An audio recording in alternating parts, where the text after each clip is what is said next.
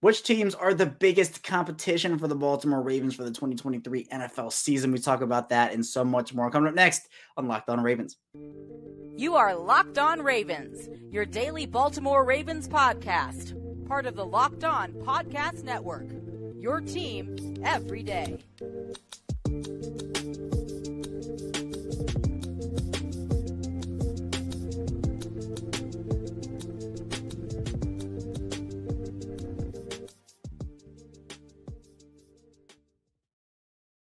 Welcome into another edition of Locked On Ravens, your daily Baltimore Ravens podcast. I am your host, Kevin Oestreicher of Ravens Wire. We're here on the Locked On Podcast Network, your team every day. Thank you so much for being here with us and tuning in, making us your first listen every day. Are free and available as always, all podcasts and platforms, including on YouTube, so you don't miss us anywhere.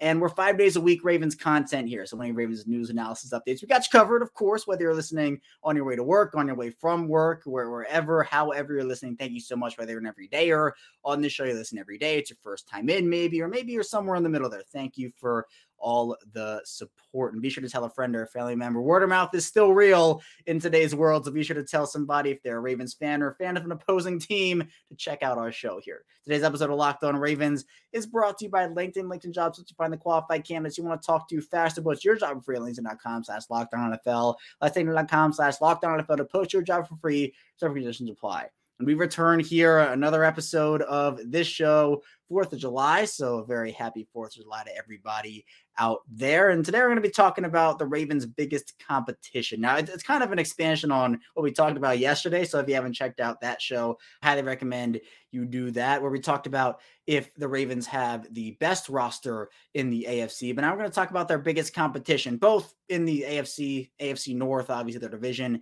and in the NFL as well. Then in the second part of the show, we'll talk about how their young cornerbacks might fare this year. We've talked, I especially have talked a lot about this. So many people have about, oh, what about the young guys? Because there's not a lot of depth behind Marlon Humphrey and Rock Ya-Sin. So we'll talk about the young players who could step up, who I expect to have big years. Then we'll talk about coaching differences, how, how big of a difference the coaching changes could make for the Ravens. We've talked about Todd Monken a lot, but I want to get more into guys like Tee Martin, Greg Lewis, some of those other guys on the staff. So without any further ado, Ravens talk. Let's talk competition here. Baltimore is going to be one of the best teams in the league this year, in my opinion. Now, is that the best team record wise? I don't know. Is that a team that makes the wild card? I don't know. We have a lot to figure out, but I would be look. I'd be pretty shocked if Baltimore doesn't make the playoffs. In all honesty, now it's not like it's going to be easy. you know, nothing is in the NFL, and you got to figure out where your strengths are, where your weaknesses are, and then figure out where your opponent's strengths, where your opponent weaknesses are and when talking about competition, uh, I mean, we can kind of ex- we can expand every couple minutes. So let's start AFC North, then we'll branch out to the entire AFC, and then we'll go to the NFL. So for the AFC North in particular, we I've had this conversation with a couple people, Qadry Ismail and a couple others. It's so interesting to me because the way that the Ravens have built their team and the way that the Ravens played the Bengals two years in a row, special. I, I, would say more last year. I think the way they played them last year, I, will throw out two years ago, but what they did last year against Cincinnati in the two games that they were healthy, the Ravens played guys. Well, I wouldn't say they were healthy in the wild card game, but they played the Bengals everything they had in the wild card game. The Bengals had some trouble. I mean, we can talk about the week five game where the Ravens won that game. By the way, Lamar Jackson didn't really have a great game, but Joe Burrow looked mortal. I mean, he he had, he was on a tear that year. The Ravens defense was kind of struggling in some certain areas, and the way Mike Macdonald schemed up for that Bengals game was pretty incredible in my opinion. They won on on a Justin Tucker late field goal. I pre- you know we talk about script. I predicted that script with like 10 minutes to go in the fourth quarter. I said, all right, Cincinnati's going to score and they're going to tie the game, and then Justin Tucker is going to go out there and win it. And look what happened. He did it.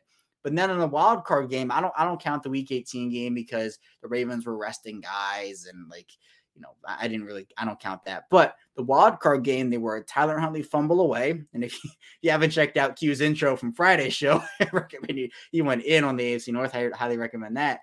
But the Ravens were a Tyler Huntley fumble away from maybe beating the Bengals in Cincinnati. I think the rate, look, if you talk about biggest competition in the AFC North, I will say it is Cincinnati. I, am not naive enough to say that, oh, well, just because the Ravens built the roster a certain way and scheme up a certain way, it, it's Cincinnati's division. They're the biggest competition. I'm not discounting what Pittsburgh and Cleveland can do. Pittsburgh, you can never count out, and Lamar Jackson has historically struggled against that defense. I don't think he's had one good game against that defense in his entire career. He hasn't really played it that often, but has not played well. Cleveland's a team where I, I just have to see it to believe it with them. But I mean, the roster looks good. I say every year the roster looks the best it ever has. And I've said that for like five straight years. But we'll see if this is the year for them. But to me, Cincinnati in the, in the division, at least, is their biggest competition. And that to me is fine because I think Baltimore matches up better with Cincinnati than some, than some people think. My one concern, though, at least my biggest concern, is the wide receiver versus corner. And we'll talk about this in the second part of the show a little bit. But with teams that have three good, good wide receivers like Chase Higgins and Boyd for the Bengals, Marlon Humphrey's great. You know, top five corner in this league. He's not number five, by the way, and not might not be number four, three, or two. But to me, it's him, Rock Ya-Sin, and then who, who else? Jalyn Armour Davis, Pepe Williams, Guy Blu Kelly, Trayvon Mullen, Darius Washington. Like it's such a question mark to me. And We'll talk about that question mark in a couple minutes in the second part of the show. But that to me is a pretty big concern. Moving to the entire AFC. So we talked about AFC North. AFC wise, Kansas City is a defending champion, right? You, you can't discount them. They are somebody who the Ravens are going to have to probably go through in this conference. Buffalo is someone who I know some people are very high on Buffalo's roster, other people are very low on Buffalo's roster. I'm somewhere in the middle. Buffalo might be going for some like if if it does not go well in Buffalo this year, Buffalo might be headed for some changes, mainly Stefon Diggs, maybe some others in there. Buffalo has a pretty big year ahead of them, but I still think they're one of the more talented teams in the conference. If you look at the AFC East, I think every team in that conference, you know, Bill Belichick's Patriots, you know, Mac Jones does not strike a ton of fear in me, but the roster is decent around him. And Bill Belichick, you can never count out. The Jets at Aaron Rodgers, their defense is good. They have guys in that room now that I feel like could really make an impact. I mean, Garrett Wilson was incredible. Allen Lazard's an ad there. Breece Hall coming back from an injury. They're, they're going to be solid this year. They're going to be really good. And then Miami is a team. I love what Miami's done over the past couple of seasons. They're going to be really, really good. So those four, the AFC East is going to be big competition. Let's go AFC West next. Well, okay, AFC South is. I can go through it pretty quickly. I think Jacksonville is the biggest competition they have. They lost to Jacksonville. Jacks Jacksonville snuck up on a lot of people last year. I think they snuck up on Baltimore last year. They snuck up on me. I know that much. I wasn't expecting that to be an easy win, but I expected to be a hit, like a fine win. It was it was not. It was that weird like thunderstorm delay, if you remember. It was like a weird thing there. But look, Trevor Lawrence is the real deal. That roster is the real deal. Doug Pederson turned that team around. I'm really impressed with what they did. But then I like I don't consider Tennessee a threat. I don't consider Houston a threat. I don't consider Indianapolis a threat. Those are the three teams in the AFC out of 16. I, I think 13 of 16 teams are a threat. Maybe 12 if you consider the Raiders a team. Like what's going on with Jimmy Garoppolo? That maybe the Raiders, like okay, 12 and a half. I'd say there are 12 and a half threats to Baltimore, with the Raiders being a half team. Denver, I think, is gonna have a bounce back year, and the Chargers, I think, are gonna have a bounce back year. Those two teams to me I like the Chargers roster a lot. I think Denver's roster got better. The defense there with, with Patrick Surtain and, and some of the guys they have, very, very good. But I don't, I think my, like, to me, the dark horse teams, like competition wise for the Ravens, Miami, the Chargers. Those are the two to me that I think are dark horse teams that I think people expect them to be good this year. I think Miami more so than the Chargers. But I don't know. I feel like there could be big years ahead for those guys. But I think if you're talking about like the top of the top, Kansas City, Cincinnati, Buffalo are my. I consider Baltimore part of that big four too. I, I, will not lie. I will say Baltimore is part of that big four. No particular order. The big four is Kansas City, Baltimore, Buffalo, Cincinnati. There are a lot of teams though that could challenge Baltimore in that AFC. And then NFL, just quickly, teams like Philadelphia and San Francisco were two that I think are the really the Ravens' biggest competition throughout the NFC. I mean, if if we're talking Super Bowl here, I, the mo- the teams I would be more afraid to play than any other team in the NFC would be Philadelphia and San Francisco. Baltimore's not going to be scared of anybody, right? But I still think that a team like the Eagles could give the Ravens some trouble. San Francisco, I think their roster is incredible. Frankly, I mean the quarterback position. I know there's a little question there. That's the biggest piece of it, but I think they've built really well around whoever it is going to be the quarterback position. Another team that's interesting is is Seattle. Geno Smith is the wild card there. Can he continue his success? But other than that, I mean, there just aren't a lot of teams in the NFC that scare me outside of those two and a half, with Seattle being the half team. So I don't know. Baltimore has some competition this year. It's not going to be easy by any stretch winning the division, getting a good seed in the conference, or going to the Super Bowl and winning against a good NFC team. But we'll see how it plays out. It's it's a very week to week, day to day league. And Baltimore, I think, is at the top of that division, top of the conference, and top of the NFL. So we'll see how it fares for him. But coming up in the second part of the show, We'll talk about how the young cornerbacks could fare for the Ravens in 2023. So be sure to stay tuned. Plenty to talk about on the show. But first, this episode is brought to you by LinkedIn. And these days, every new potential hire can feel like a high stakes wager for your small business. You want to be 100% certain you have access to the best qualified candidates available. That's why you have to check out LinkedIn Jobs. LinkedIn Jobs helps you find the right people for your team faster and for free. LinkedIn's helped me a ton throughout my, my life in terms of what it has done for me, both from getting jobs and even looking and figuring out what could be next for me, and I'm very happy that it has led me to where I have been today. And it's super easy to create a free job post on LinkedIn. You can add your job in the purple hashtag hiring frame to your LinkedIn profile to spread the word that you're hiring. You have simple tools you can use as well, like screening questions to make it easy to focus on candidates with just the right skills and experience. So you can quickly prioritize who you'd like to interview and who you'd like to hire. And it's really important to start the year strong, and the right team member can help you do that. That's why small businesses are right LinkedIn jobs number one is delivering quality hires versus leading competitors. LinkedIn Jobs helps you find qualified candidates you want to talk to you faster. Post your job for free at LinkedIn.com slash lockdown NFL. slash LinkedIn.com slash lockdown NFL to post your job for free. Terms and conditions apply. We are back. Our second segment of Locked On Ravens. Kevin Oestreicher still here with you talking Ravens football. Let's talk defense. Let's, t- let's talk young cornerbacks here there are a lot of players on this roster right now that you know you can say, oh, who's up and coming, who's ready to take a step. Ravens, it's not like, oh, it'd be great if this guy took a step. Like it'd be really nice. It'd be a nice bonus. The Ravens need they I cannot stress this enough. They need eh, the way the roster is constructed today. They need a guy or two in that cornerback room to take a step. But It is not, it's not a, oh, well, it'd be really cool. We want this guy to take a step. They need him to take a step, whoever it is. Now, there are some guys who you can look to and say, oh, they there could be potential breakout potential here. Jalyn Armour Davis, Pepe Williams, Ar'Darius Washington, Kyu Blu Kelly, Trayvon Mullen, or the names that come to mind when you talk about those young players at the position. Now, to me, the guy who I think shows the most promise out of any of those guys. Now, this one might be a little bit of a surprise to some people. Ar'Darius Washington. Ar'Darius Washington is somebody to me who I think should win the slot corner job for the Ravens. Has shown a lot in OTAs so far. Mini camp has gotten some really good reviews from media coaches. And I'm really excited to see what he can do. Someone who just a, a tiny bit of background came out of TCU was I had him as a third round guy, third, fourth round prospect, went undrafted, was clearly very upset about that. Had, has a chip on his shoulder. Very feisty player. Is you know doesn't have the size to play on the outside, but he doesn't have the size. I, again, I'm someone who, if you don't know this about me, I'm somebody who doesn't necessarily dock for size as much as maybe some others do. I, I say it's you know how do you play with your size? How, how do you impact the game in other ways than oh I'm just big or I'm just tall, right? That to me is not a huge. I mean, it is a some factor, but it's not a huge factor to me. Ar'Darius Washington is a physical player with his size, despite him being under six foot, and a player that I think does have so much potential. And the Ravens need a slot guy. like they, they just need somebody to play in the slot who can match up with some of these slot receivers. Now, bigger slot guys could maybe cause them an issue, an issue with two, but at this point their option at that position is Ar'Darius Washington or Pepe Williams, one of those two players. The Ravens have made it clear. John Harbaugh's made it clear that Kyle Hamilton is, you know, while he could still, I'm not saying that he's never going to play there. I don't think John Harbaugh said that either, but they'd like to see him more in a in a safety role, roaming around a little bit more. That means he's going to probably play in the slot a little bit, but they probably want to have a guy who can step in and make a really big impact for them in the slot and just be like, oh, we know this guy's going to be there. You can move Marlon Humphrey there, but in my opinion, that's not a good move because I'd rather have him on the outside. Rock Ya-Sin is an outside corner. I've t- kind of talked about these dilemmas before.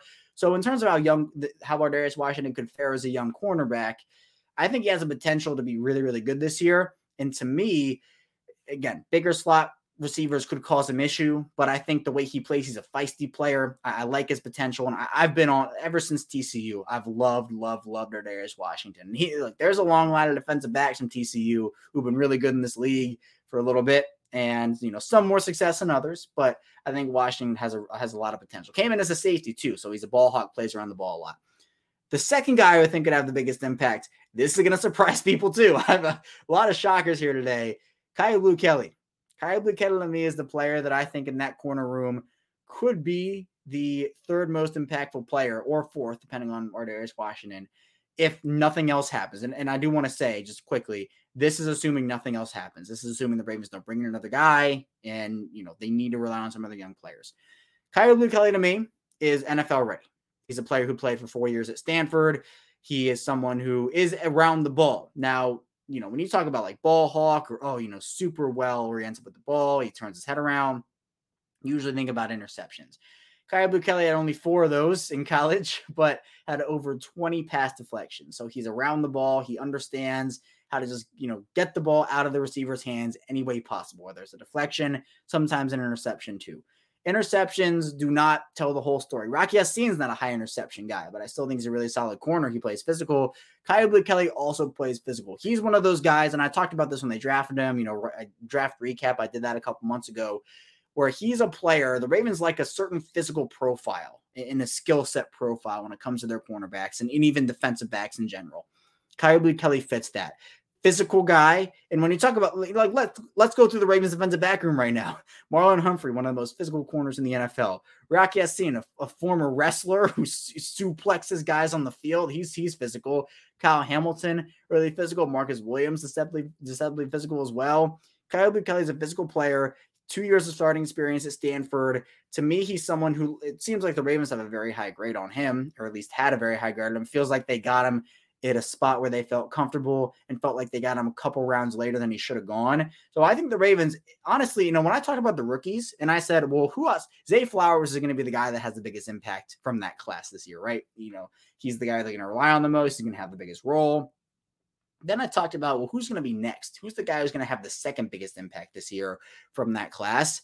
And I have been consistent in saying Kyle Blu Kelly is my pick because Trent Simpson, I feel like they don't want to rush him into anything, they don't want to move him around too, too much. We've seen that fail in Arizona multiple times when you just you don't have a specific role for a young player who needs to learn, and it's just too much for him. Even with Baltimore, Brandon Stephens is someone who's been flipped around a lot, even dating back to college, and just doesn't have a defined role. And I, th- I think it's hindered his development. I don't think you should hinder the development of a Trent Simpson by moving him around a ton. So I don't know what his role is going to be this year, whether it's going to be, you know, just sitting behind Patrick Queen and Roquan Smith or playing some outside linebacker, playing some, you know, defensive line, some say he does everything. But to me, I think Kyu Blu Kelly, with the way this cornerback room is right now, with Humphrey and Ya-Sin, and then who's it going to be? I think it could be a guy like a Kyu Blu Kelly who steps in. Now, the guy who I'm predicting to be the third most impactful player in the young guy corner room, if he makes the roster, is Trayvon Mullen. Trayvon Mullen is someone who I think a lot of people are sleeping on. I, I liked him a lot coming out of Clemson. Now, didn't really put it together in Las Vegas with the Raiders, and you know, it's kind of bounced around a little bit, and you know, we're kind of, oh, who, what's, what's the real, who's the real Trayvon Mullen here? What are we going to see out of him? But I like him a lot there's potential. And I know the, the big storyline was, oh, he's Lamar Jackson's cousin. He's Lamar Jackson's cousin, but he's a really good football player too. It was not a thing of oh, family ties, family ties for for him. So Trayvon Mullen, someone who right now he's like borderline like my 53rd, 54th guy, depending on if the Ravens keep an extra guy here, an extra guy there. I, I think he's really, really good though. And then the, the two others, Jalyn Armour Davis, Pepe Williams, I just think they need more time. Both guys have been banged up. They haven't participated in, in workouts they, they just need more time. I just Pepe Williams and Jalyn Armour Davis both showed some flashes. I was happy with the flashes they showed. Jalyn Armour Davis, though, you know, got picked on a little bit. Pepe Williams got picked on a little bit too. If those guys can take a leap, that's awesome. But they're kind of at the bottom of they might need another year to figure things out. So it's gonna it's gonna be a risk if the Ravens go with what they have right now. You know, I'm not gonna say I'm not concerned about it because I am, but we will see what happens if Marlon Humphrey goes down. The room's kind of cooked anyway, but I don't know. It's an, it's an intriguing thing to think about in terms of well, if they get one or two guys to really step up from their from their crop of young guys, I think there's going to be a lot to a lot to like in that room. But it's a big if. You know, they they did not exactly the same thing, but kind of the same thing with the wide receivers last year. It did not go well. It backfired on them. So it's a little different when you have Marlon Humphrey in there but we'll see what happens. Coming up the final part of the show, we'll talk coaching differences, how important the coaching staff changes were this offseason, including Todd Monken, Tee Martin, Greg Lewis, and more. So we should have stayed tuned plenty to talk about on the show.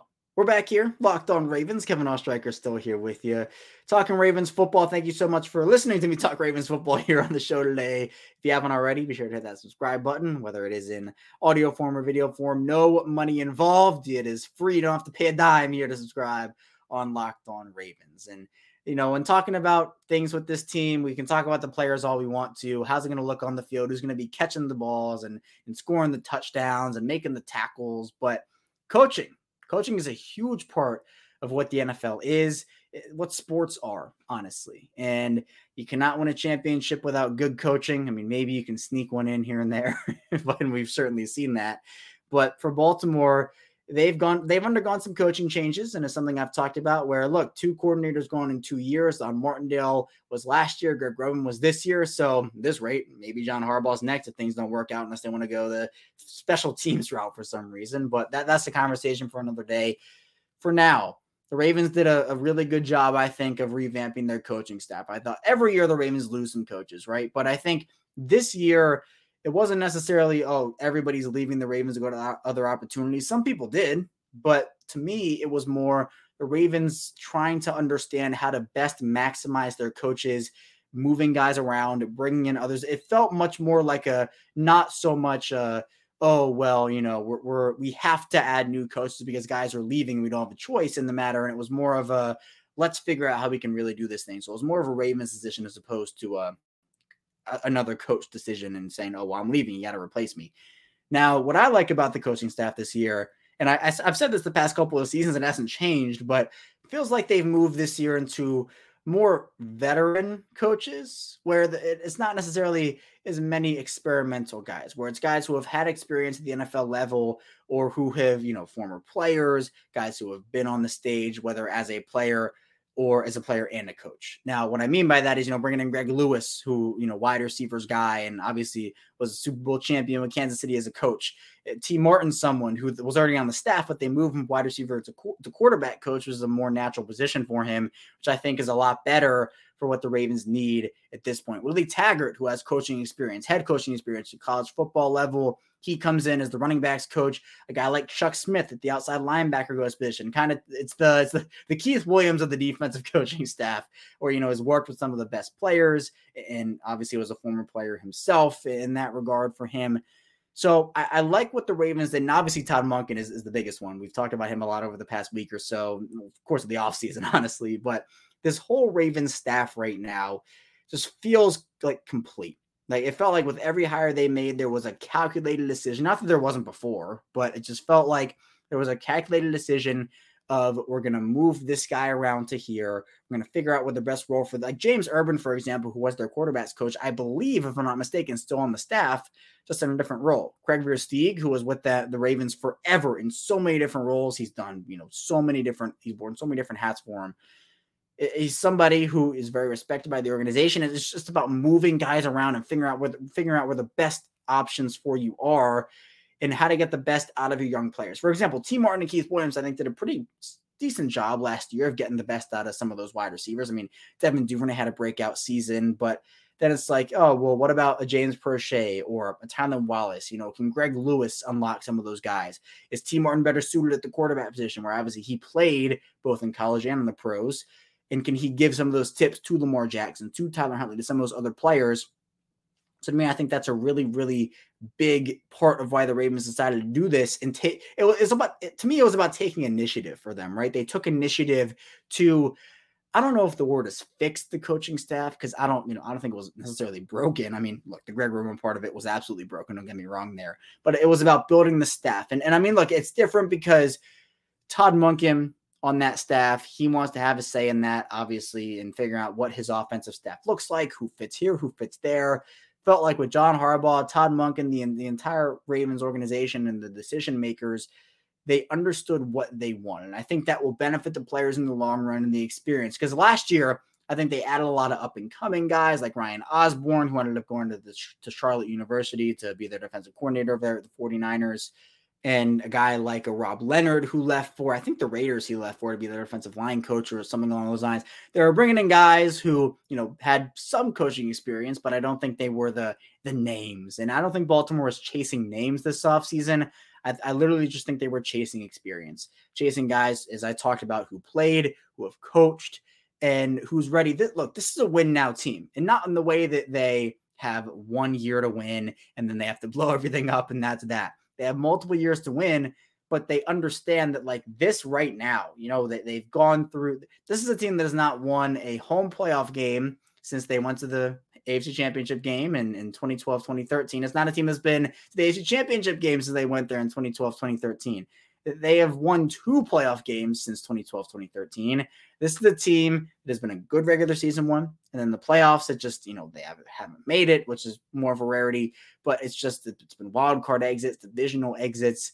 This is a team that needs to get their guys up to speed now. It's, it's a team that, you know, with some of the younger, like middle players on the roster, you, you want to get as much coaching experience into those guys as you can, as much NFL knowledge into those guys as you can, so to me, it's a team that you know it's it's a huge year for him. Like if there's another failure, and to me, I'll, I'll do my mini like speech about how complacency to me in the NFL is just something that doesn't work for me because what we've seen is we saw some growth for the Ravens from you know 2018 to 2021 essentially, and then it stopped it in offensively, I think it stopped in 2020 when after the Ravens had Lamar's MVP season, they go 14 and 2, that growth stopped. So some things just have to have to change for the better. I, I think the coaching staff has changed for the better. And to me, it makes me feel a lot better that they're bringing in guys with that experience. I'm not saying younger coaches couldn't do that, young up and coming guys couldn't do that. But I just think for what the Ravens have right now with this roster, with some of the, you know, not like 30 year old vets, but not like 21 year olds either. Some of those 24, 25, 26 year old guys who are good players, but you want to continue to let them grow at, at a rapid pace. You want to get these guys developed as fast as possible. Experience to me, experienced coaches, at least to me, is what I think locked those guys the fastest. So I don't know. I think Todd Monken's the biggest fish here, though. I mean, I talked about Tee Martin and, and all these guys, but Todd Monken's the one that when you're talking about the offensive unit in particular, I mean, Mike Macdonald, when, you know, when we're talking about like young up and coming guys, Mike Macdonald is that. But assistant wise, the Ravens went with an experienced guy in Todd Monken, experienced guys all across the board for the most part. And that to me is kind of like, oh, well, now you're pretty balanced out, right? Young guy in, in Mike Macdonald, older veteran coach in Todd Monken it's a solid balance offensively, defensively. I'm not saying one is right or wrong, but I just think for the way the Ravens can, the Ravens roster is constructed right now, it is the perfect balance. It's the, it's the like, oh, everything is perfectly balanced out. I, I think it is. I think Baltimore hit a home run this offseason with their coaching staff. I'm very excited to see it take full shape over the next, maybe even like the full year here. We'll see who stays, who goes, but I'm telling you, this is a big year for the Ravens. And if, if it's another failure, could be the end for John Harbaugh. I don't know if it will be, but both coordinators have been fired in, in two years. You know, was, again, Mike Macdonald comes in last year, Todd Monken comes in this year. Are you going to fire Chris Horton as a special teams guy? I think John Harbaugh is a really good coach, but at some point, you got to just say, look, it's not working out anymore. And, you know, there needs to be more than just a great regular season team there. I think Baltimore's taking a step towards that, both with their moves from a player perspective, but also a coaching perspective as well. That's all I have you here today on Locked On Ravens. Thank you so much for tuning into our show today. Be sure to again subscribe, follow along in audio form, tell a friend, tell a family member, get the word out there. I really appreciate whether you listen every day, if it's your first time, or somewhere in the middle as well. When we get back here tomorrow, more Ravens content on this 4th of July week. So be sure to stay tuned for that. And I'll see you right back here tomorrow on Locked On Ravens.